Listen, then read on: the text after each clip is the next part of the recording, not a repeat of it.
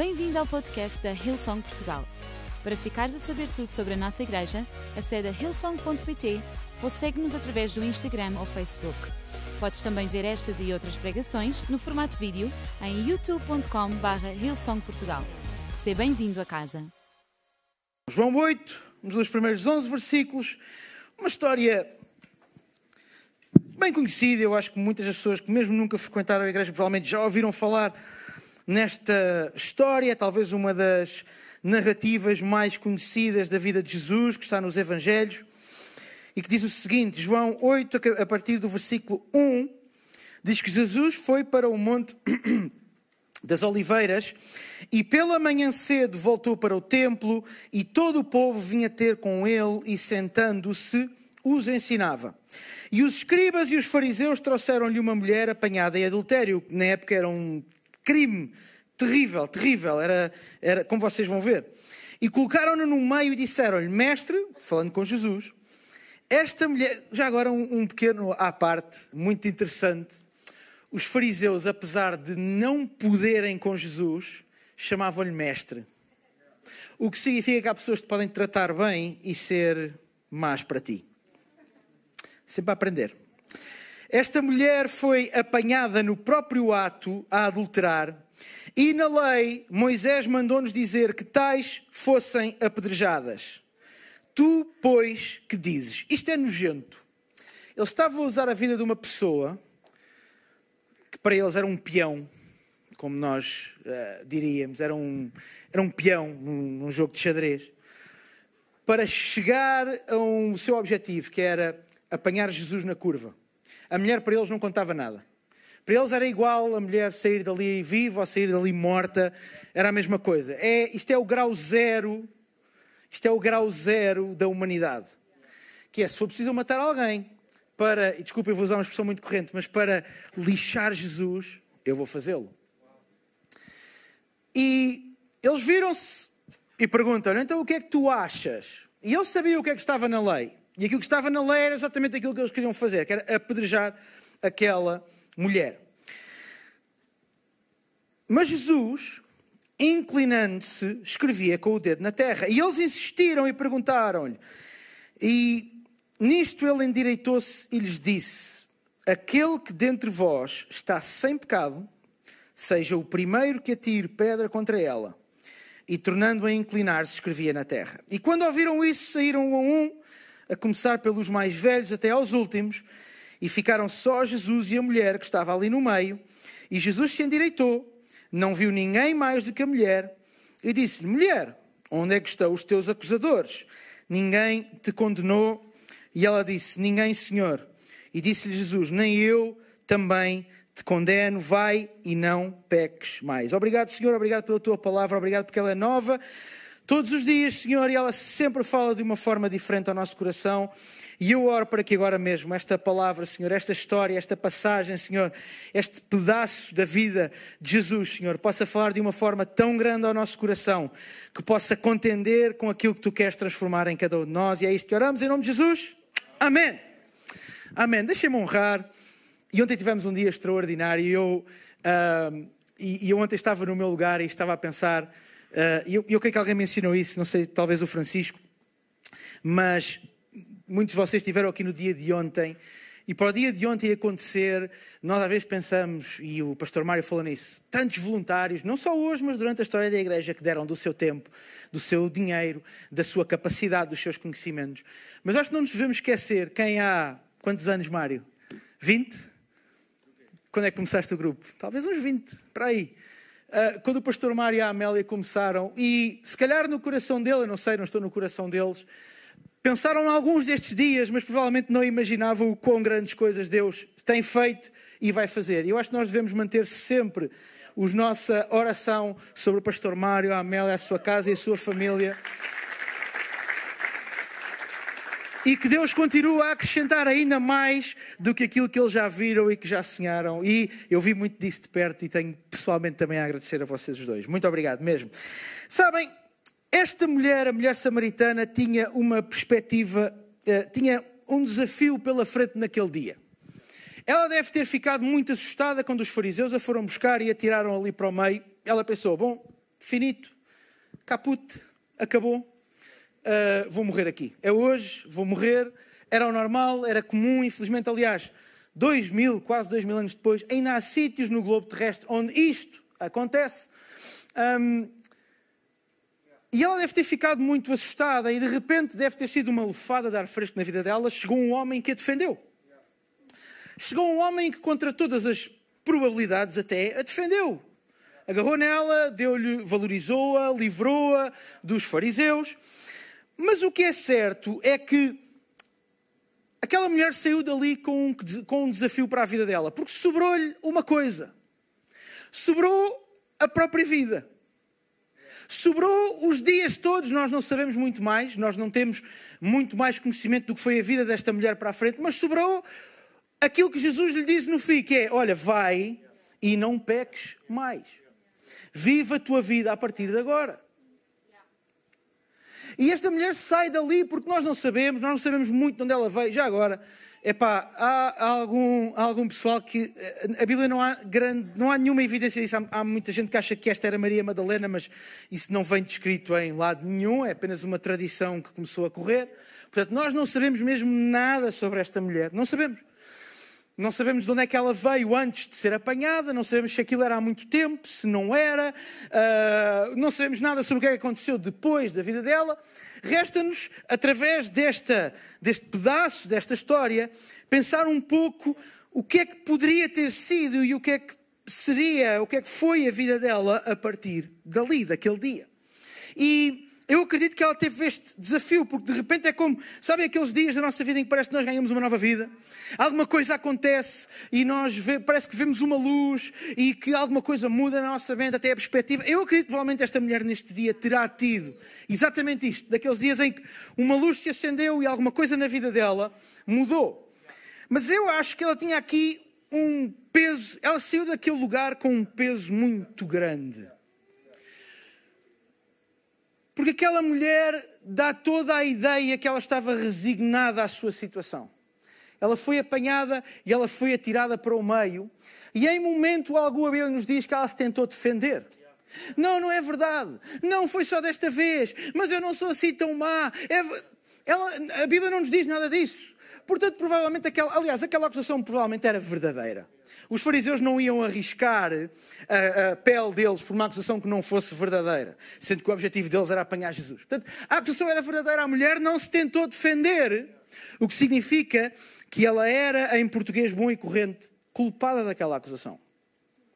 E como todos os culpados, especialmente quando se trata de alguma coisa moral, há um degrau final de desafio que todos nós temos que ultrapassar, que é o nos perdoarmos a nós próprios quando sabemos que fizemos algo de errado. Provavelmente já aconteceu com todos nós aqui. Provavelmente em algum momento, mesmo quando toda a gente à nossa volta, muitos deles já nem se lembram, já nem, já nem vem à conversa, já está às vezes escondido lá atrás pelo tempo, pelo passar do tempo, e ainda há uma réstia de uma chama dentro de nós que nos faz questão de relembrar: mas tu és culpado. E eu acredito que a mulher sai daquele lugar quando Jesus disse vai, disse, vai e não peques mais, com um desafio de se perdoar a si mesma. Porque ela sabia que moralmente aquilo que ela tinha feito não era bom, não era correto. E sabem que este este desafio de nos perdoarmos a nós mesmos é muito. Vai, vai, vai para lá. Como é que eu vou colocar isto? Vai para lá de nós termos o conhecimento intelectual de que fomos perdoados. Porque uma coisa é nós sermos perdoados de fora para dentro, alguém me perdoou Outra coisa é transformar isso em eu perdoei-me a mim mesmo pelo erro que eu cometi, pelo tempo que eu perdi, pelas escolhas que eu fiz. E às vezes nós sabemos, e se tu vens à igreja já ouviste N vezes, tens N, provavelmente, versículos e base teológica para entenderes e saberes que as nossas culpas já foram levadas e ainda assim, tendo esse conhecimento intelectual cá dentro, nós não nos perdoamos ainda. E não é preciso ser uma falha moral. Basta uma má decisão às vezes. Aquela má decisão que te fez perder um ano, ou dois anos, ou três anos da tua vida. Aquela má decisão que por alguma razão fez ruir uma área da tua vida. E tu a carregas ano após ano após ano. E mesmo quando tens vitórias, e mesmo às vezes na reconstrução, quando as coisas são reconstruídas, ainda há uma réstia que te diz: Mas. Lá está. Tu mesmo assim ainda tomaste aquela decisão e que planta aquela semente da dúvida. E se tu não tivesses tu feito daquela maneira? E se tu, imagina, é que mesmo na altura da vitória consegue dar um sabor agridoce. Mesmo quando as coisas correm bem, de repente pensas: epá, e se, e se no meio disto eu ainda não tivesse tomado aquela decisão, ou quão mais longe eu não estaria? E a verdade é que todos nós temos razões na nossa vida diária, na nossa vivência, para nos sentirmos culpados de algumas coisas, às vezes coisas que ninguém sabe à nossa volta. Ai, tu podias ter feito melhor. Rubem, tu se calhar podias ter dado 100 e só deste 80. E ninguém sabe. Ninguém, ninguém sabe. É entre ti e tu mesmo. Às vezes não é preciso ser, oh, uma falha moral. Às vezes basta alguma coisa que tu sabes que não correu bem e que no fundo tu ficaste com a sensação que se eu tivesse dado um bocadinho mais, se calhar tinha acontecido. Se eu, tivesse, se eu me tivesse esforçado um bocadinho mais, se calhar tinha corrido melhor. Se, se calhar o final não tinha sido este. E de repente tu és obrigado a carregar com isso para o resto da tua vida. Só que isto tem um grande problema: é que este discurso interno é um peso tão grande em cima dos nossos ombros que muitas vezes nos impede de andar para a frente. Este discurso interno, porque está-nos sempre a lembrar o que é que teria sido a tua vida se. Onde é que tu estarias se? E este se não temos volta a dar, ele vai sempre existir. É, é, é, completamente aterrador, porque tu não tens maneira de saber se o se, se a tal decisão errada, se o tal momento em que não deste tudo, tu não tens maneira porque tu não podes voltar com o tempo para trás. Isto é uma, é, um, é uma cilada para te manter, para te puxar sempre para trás, para te retirar o gozo da tua vida e tu ficaste sempre com aquela centelha de dúvida. A perspectiva da mulher nesta história é a única que não está documentada. Nós não sabemos nada dela. Nós não sabemos o que é que foi a vida dela depois deste episódio. Eu não sei se ela saiu dali e foi correr para os braços do seu amante. Não sei. Mas se fosse para saber, eu acho que estaria na Bíblia. Eu acho. Mas o que eu sei é que aquela mulher saiu dali e ela teve dois caminhos. Ou aceitar aquilo que Jesus lhe disse e abraçar não só o perdão de Deus ali, que foi dito pela boca do próprio Filho de Deus, e agarrar nisso e dizer assim: Eu vou mudar a minha vida, eu vou perdoar-me a mim mesma. Ou continuar com aquele peso todo e provavelmente a resposta ao que aconteceu à vida desta mulher está neste dilema. E a resposta do que vai acontecer à tua vida daqui para a frente está neste dilema.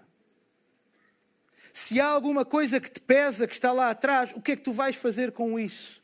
Se há alguma centelha que de repente, de vez em quando, ainda sopra um bocadinho de vento e ela ainda fica incandescente e às vezes começa uma. O que é que tu vais fazer com isso? Uma centelha de dúvida que sempre aparece. O que é que tu vais fazer com isso? Vais permitir que essa culpa, esse peso, essa mochila carregada esteja sempre às tuas costas? Ou vais agarrar e dizer assim: bom, se Deus me perdoou, se Jesus já levou os meus erros naquela cruz, se eu fui perdoado, aliás, se, e, a Bíblia, e, a Bíblia, é muito clara, desculpem, não está, não está ali porque eu disse neste versículo à última hora, mas a Bíblia é muito clara, diz que nenhuma condenação há para os que estão em Cristo Jesus e que não andam segundo a carne, mas segundo o Espírito. Está em Romanos 8, 1, se não estou em erro. Já é a segunda vez que lemos Romanos 8 hoje, Francisco. Nenhuma condenação há. E o que é culpa? A culpa é uma condenação própria que nós imputamos a nós mesmos e com a qual muitas vezes andamos a tentar conviver, quando o que nós devíamos estar a fazer era eliminá-la da nossa vida. E não permitir que ela tenha sequer uma voz, uma centelha, uma réstia na nossa vida. Sabes? Jesus tem alguns desafios para aquela mulher que eu acredito são os desafios que nós temos. O primeiro desafio é nós nos perdoarmos. Porque sendo seres humanos, cometemos erros. Cometendo, erro, cometendo erros, temos sempre razões para nos culparmos. Sempre. Há sempre, todos nós aqui, se olharmos para a nossa vida e formos claros e francos, e tu aí em casa, vamos encontrar sempre uma razão para dizermos assim: eu fui culpado disto. Eu fiz isto e não devia ter feito. Eu não fiz isto e devia ter feito. Eu virei à esquerda e devia ter virado à direita. Eu fui em frente e devia ter parado. Há sempre muitas razões. E nós precisamos desta capacidade de quê? De nos perdoarmos a nós mesmos. Perdoarmos quando aquele. Porque só assim é que nós conseguimos ver em frente. Quando veio o pensamento de e se? Rubens, se tu tivesses feito daquela maneira, se tu tivesses tido aquela conversa, se tu não tivesses feito aquilo, se tu não tivesses tomado aquela decisão, se tu não tivesses cometido aquele erro, tudo isso são ses, tudo isso são probabilidades, mas a nada disso tu podes mexer. E tu tens que aprender a viver a tua vida a dizer: Bom, eu não, eu não me governo com ses, eu governo com aquilo que eu tenho hoje. E aquilo que eu tenho hoje é esta vida, com as minhas experiências. E aquilo que eu tenho hoje é o conhecimento, não só empírico, não só intelectual, mas espiritual. De que eu sou perdoado, de que Ele já levou os meus erros, de que Ele já levou os meus pecados, de que não há nenhuma condenação. E se o maior ser, o meu Criador, o regulador do universo, não me condena, porque é que eu me continuo a condenar a mim próprio? Não faz sentido. Perdoa-te. Porque sem perdão próprio, nós acrescentamos à nossa vida um peso tão grande que é impossível chegarmos a algum lado. Lembra-te de uma coisa, e é isto é que eu acho extraordinário nesta história, no posicionamento de Jesus. Jesus podia ter pensado por um momento que a vida daquela mulher não justificava ele colocar em risco a sua reputação. E vamos ser francos, não justificava. Do ponto de vista humano, não justificava. Jesus colocou a reputação dela em causa para salvar uma mulher que era culpada. Mas Jesus não deixou a mulher morrer na sua própria culpa. Não a deixou afogar-se na sua própria culpa e às mãos dos fariseus. E se aquela mulher, que era claramente culpada, e os fariseus não estavam a fazer nada que estivesse fora da lei mosaica, não estavam. Se Jesus achou naquele momento assim: não, não, não, não, não, não, não. O meu argumento vai ser a favor desta mulher o meu argumento vai ser a favor dela. E usa um argumento tão bom ou tão mau que ele, com uma frase, uma frase. Ah, é? Então olhem.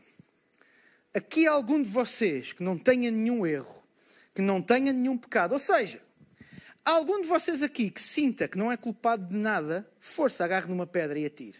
E a Bíblia diz que um a um, dos mais velhos aos mais novos, aí foram eles. Isto vale para duas coisas. Um, muito cuidado com as pedras que tu agarras. Muito cuidado com as pedras que tu agarras, porque a lei da sementeira e da colheita não funciona só para os dízimos e ofertas.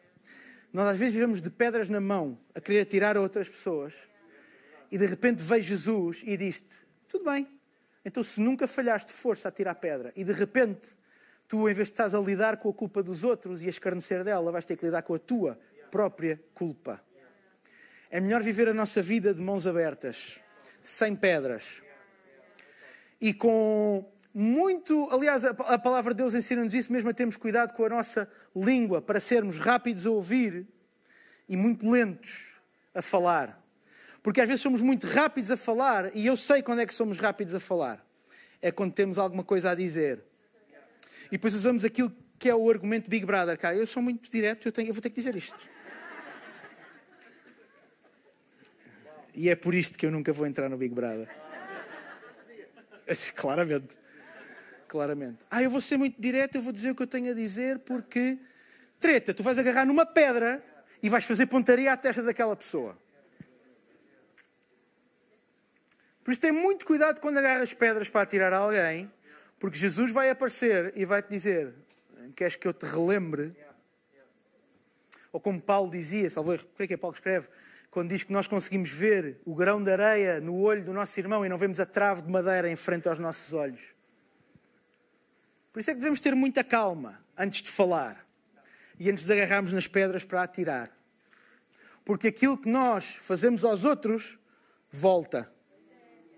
Volta. Aquilo que nós semeamos volta. E as pedras, as pedras tu às vezes, porque aquilo está a mexer contigo, pá, e comigo ninguém faz farinha. Era o que faltava. Era o que faltava. Ninguém se mete comigo desta maneira. E tu agarras em pedras e Sabe o que, é que vai acontecer? Pá. E depois tu vais chorar e vais dizer: Ai, visto o que é que fizeram? É engraçado, eu já conheci muita gente, muita gente, por exemplo, desiludida com as pessoas, com pessoas da igreja. Em primeiro lugar, acho que ainda não percebemos bem o que é, é uma igreja. Uma igreja tem seres humanos. Não sei se isto é uma novidade para vocês. E, e, e os seres humanos têm uma característica para extraordinária que é, hum, como é que se diz? Falham falham. Metem água. Eu não sei se calhar são só vocês, se calhar sou só eu, vocês são todos. Nós erramos. E ao nós errarmos, vai haver sempre pedras para atirar a, nosso, a, nosso, a nossa direção. Por isso, tem muito cuidado quando tu decides tirar pedras, porque elas vêm e porque Jesus sempre se coloca do lado de quem está prestes a ser apedrejado. Se há uma coisa que os evangelhos nos ensinam, é que Jesus nunca está do lado de quem atira pedras. Por isso, tu queres ter Jesus do teu lado, se tu queres ter Jesus do lado do teu argumento, certifica-te que o teu argumento não tem pedrinhas na mão. Aí em casa, apanharam? Coloca aí no chat, quero ver. Eu depois vou ver, hein? não tenho aqui, mas eu depois vou ver. Certifica que não tens pedras na mão. Porque Jesus está sempre deste lado, do lado da mulher. Jesus não quer saber quem é que te acusa. Jesus não quer saber do que é que te acusam. Jesus não quer saber do teu passado. Não quer saber no sentido em que para ele isto não é importante. Está, está. Ele quer saber é de ti daqui para a frente. Ele quer saber do que é que tu podes ser. Ele quer saber do, do, do ser incrível que ele criou, quando te fez, quando te desenhou. É disso que ele quer saber. Se para chegares aqui o teu caminho foi tortuoso, olha, bem-vindo ao clube. Uns com mais curvas, outras com menos, uns com curvas mais cedo, outros com curvas mais no fim. Bem-vindo ao clube. Todos temos curvas na nossa vida. O interesse de Jesus não está no nosso erro. O interesse de Jesus está naquela última frase. Eu não te condeno. Vai e não peques mais. Vai e não peques mais. Vai e não faças mais isso. Vai e muda a tua vida. E esta é, esta é a terceira coisa que importa retermos desta passagem. Perdoarmos a nós mesmos. Lembrarmos que Jesus está sempre no argumento dos, dos que estão caídos. E quando tu estás caído, isso significa que Ele está a teu favor. E a terceira é a ordem com que Jesus diz esta frase. Eu não te condeno, vai e não peques mais. E no entanto, nós passamos a nossa vida a dizer às pessoas: não peques mais. Ok? Agora vai. Há uma grande diferença. É que enquanto que não peques mais, agora podes ir, significa primeiro muda o teu comportamento. Vai e não peques mais, significa primeiro tu encontraste-te comigo, Jesus e porque tu te encontraste comigo, alguma coisa muda no teu comportamento. O que é que a religião faz? Para tu vires à igreja, para tu seres aceite, para tu te sentires bem, tu tens que mudar o teu comportamento, Gabriel. Tu tens que mudar o teu comportamento, Bruna. Porque se tu não mudares o teu comportamento, ele não te vai aceitar. Nós até dizemos isso às vezes aos nossos filhos. Se tu fizeres isso, Jesus não gosta de ti. Não tem nenhum suporte, nenhum. Nenhum. Eu sei, pais, uou, eu não estou a condenar. Nós às vezes dizemos coisas muito a quente. Se os vossos filhos forem como os meus, Jesus de Nazaré. Eles às vezes fazem, eles, eles sabem, é? eles sabem aquecer o ambiente lá em casa. Eu já aqui disse uma vez, meu filho mais velho, quando a coisa começa a apertar e quando ele começa a ficar de castigo porque está a portar mal, ele tem uma. A minha mulher está a assistir lá em casa, que o nosso filho mais novo está, e ela, e ela vai pôr no chat que isto é verdade. O meu filho mais velho vira assim: é o pior dia da minha vida!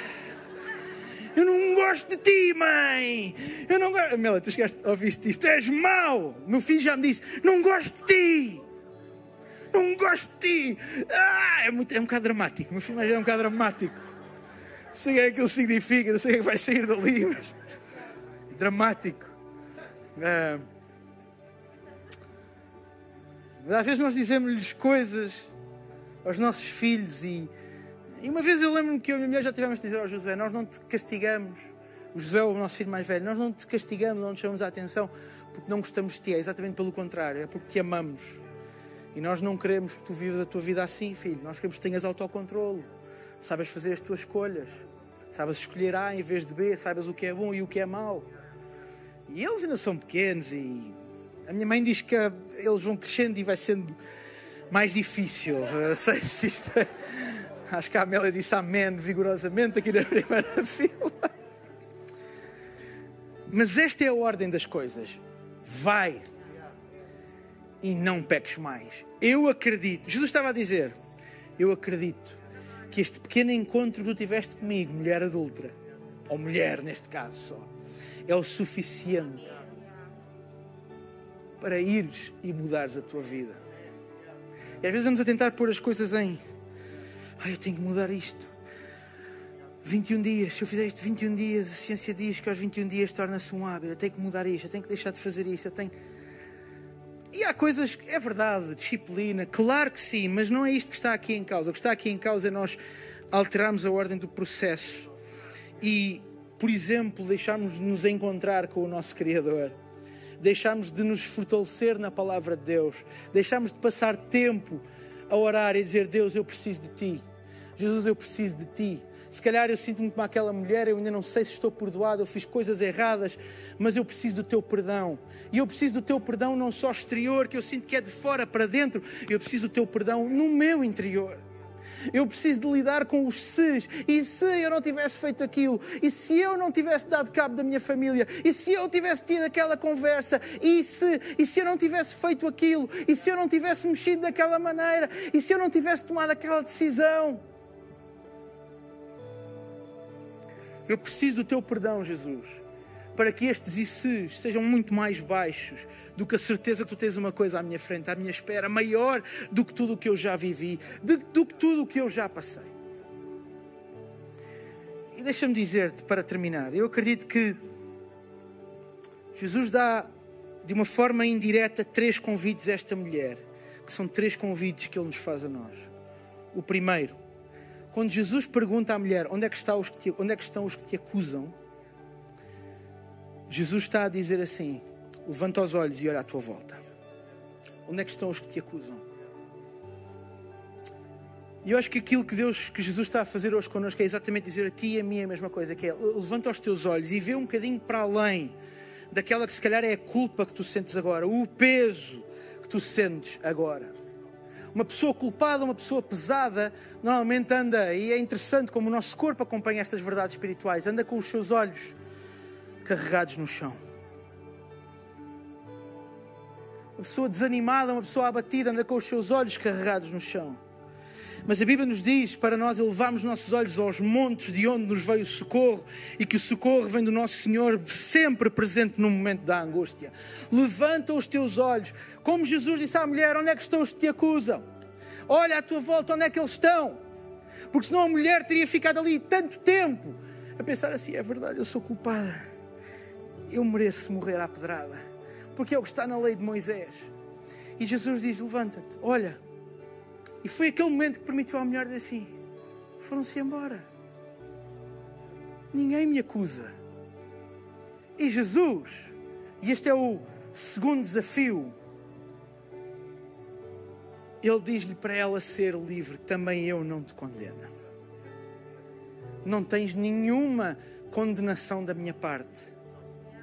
E a Bíblia nos relembra isso porque antes de Jesus, mas referindo-se antes de Jesus existir, mas referindo-se a algo que iria acontecer depois desta passagem, em Isaías 53 diz que ele levou as nossas doenças, deformidades e tudo o que há de errado em nós. Isaías 53, versículos 4 e no versículo 6 diz que Deus descarregou sobre Jesus todos os nossos pecados e tudo o que fizemos de errado, na versão a mensagem. É exatamente isto que diz lá. Jesus tirou todo o potencial peso que aquela mulher poderia sentir a partir daquele momento. E o último desafio é quando Jesus vira para a mulher e diz: Vai, segue em frente. Segue em frente com a tua vida. Vai, sai daqui, levanta, estás livre, segue em frente não fiques agora aqui, não fiques agora neste lugar, neste largo, não fiques. Vai e segue em frente, porque os que te acusam já se foram embora. Eu também não te acuso. Vai, mulher, vai viver a tua vida. E da mesma maneira ele diz para nós: ei, ei, vai, vai viver a tua vida.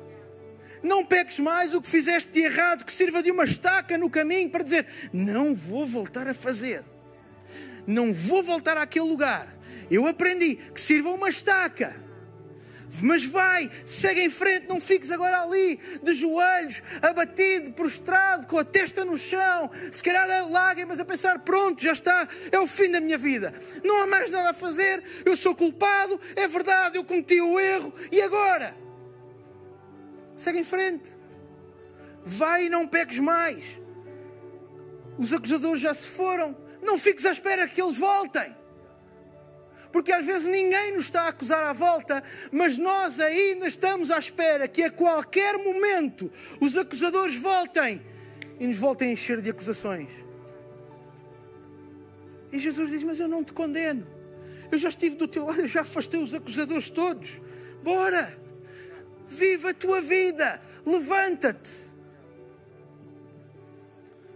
Ele perdoou-nos mas nós às vezes ficamos ligados ao lugar do apedrejamento. Ao lugar em que pensamos e em que fomos levados a pensar: é verdade, eu errei.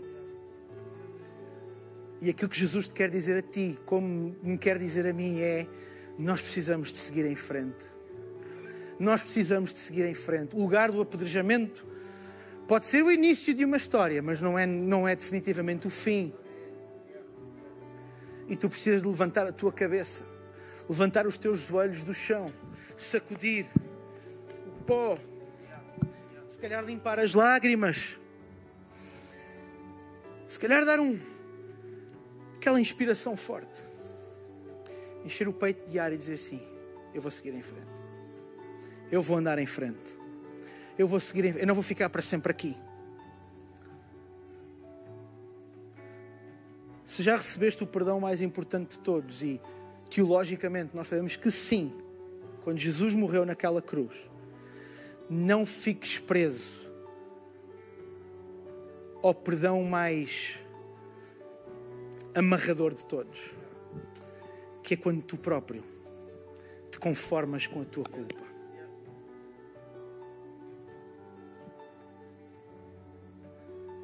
E eu sei por experiência própria, que muitas vezes nós ficamos presos nesta culpa. E ela torna-se um peso tão grande, tão aterrador, que nos impede de andar em frente, que nos destrói relacionamentos, amizades e coloca um ponto de interrogação no nosso futuro. E pode vir o maior, a pessoa que vocês mais admiram, dizer-te o contrário, mas enquanto no fundo da tua alma tu disseres sim, mas eu sei que eu tenho a culpa, tu vais continuar preso. E não vais agarrar o que Jesus disse. Vai e não peques mais. Eu pedi que todos fiquemos de pé. Eu vou tirar mais um minuto ao nosso tempo. E enquanto não há movimento, se há aqui alguém neste lugar, enquanto todos os olhos estão fechados e tu sentes o peso da culpa, não interessa o que é, não interessa se é um erro, uma má decisão. Se calhar tu sentes o peso da culpa na tua vida. Se calhar tu sentes, tens sempre esta voz, esta voz interna, e tu sabes que isso te tem puxado para trás. E hoje, ao ouvir a palavra de Deus, tu foste confrontado com isso. E eu acredito que a palavra de Deus é poderosíssima, especialmente quando ela é pregada numa direção. Meu Deus, ela ganha um, um poder absolutamente extraordinário. Eu quero orar por ti, se é o teu caso hoje, se tu estás a lidar com essa culpa, enquanto todos os olhos estão fechados, se é o teu caso, levanta o teu braço, eu quero orar por ti, para que toda a culpa possa sair agora mesmo e tu possas ir e seguir em frente. Rapidamente, levanta o teu braço. Chega aqui pessoas nesta condição, rapidamente. Estou a ver muitos braços, todos os olhos fechados. Senhor, Paizinho, toda a culpa, retira agora mesmo, Senhor. Paizinho, oramos por liberdade, Paizinho. Oramos para que hoje mesmo possamos agarrar este teu desafio. Vai, segue em frente, não peques mais. Eu oro, Senhor, para que tu possas ajudar a lidar com todas as tentações, com todo o peso, Paizinho, e com todas as ciladas do inimigo, Senhor. E agora mesmo nós oramos, Pai, por um futuro e uma esperança. Paizinho, que o melhor ainda está por vir em nome do teu Filho Jesus. Amém. E se tu estás aqui neste lugar, já aplaudem. E se tu estás aqui neste lugar, e nunca tomaste a decisão de seguir Jesus, ou a tomaste um dia e por alguma razão tu te afastaste, eu hoje quero orar por ti. Enquanto todos os olhos continuam fechados, se tu estás aqui neste lugar, queres aceitar esta vida, queres abraçar esta vida, conhecer Jesus de uma forma íntima e pessoal, eu vou contar até três, eu vou te pedir para levantares o teu braço quando disser três e vamos orar juntos, amém? No lugar onde tu estás, eu não te quero expor, mas quero orar contigo e por ti. Um, Deus ama-te. Dois, Ele está aqui neste lugar para te dar um futuro, uma esperança e para tirar toda a culpa. Três, levanta o teu braço. Agora mesmo eu estou a ver, muito obrigado. Estou a ver, muito obrigado. Estou a ver, muito obrigado. Mantém o teu braço bem levantado para eu poder ver e orar por ti. Igreja, será que podemos repetir esta oração a seguir a mim? Senhor Jesus, agora mesmo eu te aceito como o meu Senhor, o meu Salvador. Leva toda a culpa, Senhor. Perdoa os meus pecados e faz de mim uma nova criatura. Em nome do teu filho Jesus. Amém. Igreja, vamos aplaudir. Não vou duvidar do teu amor. Eu preciso, Deus. Eu sei,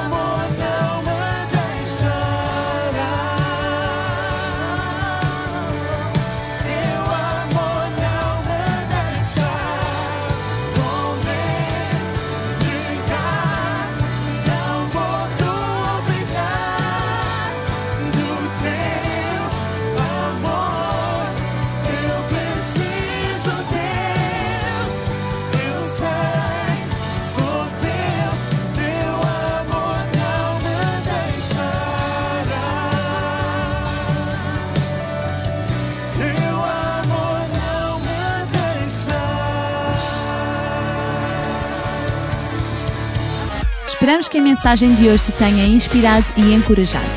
Se tomaste a decisão de seguir Jesus pela primeira vez, acede a hillsong.pt Jesus para dar o teu próximo passo. Te lembramos que podes seguir-nos no Facebook e Instagram para saber tudo o que se passa na vida da nossa igreja. O melhor ainda está por vir.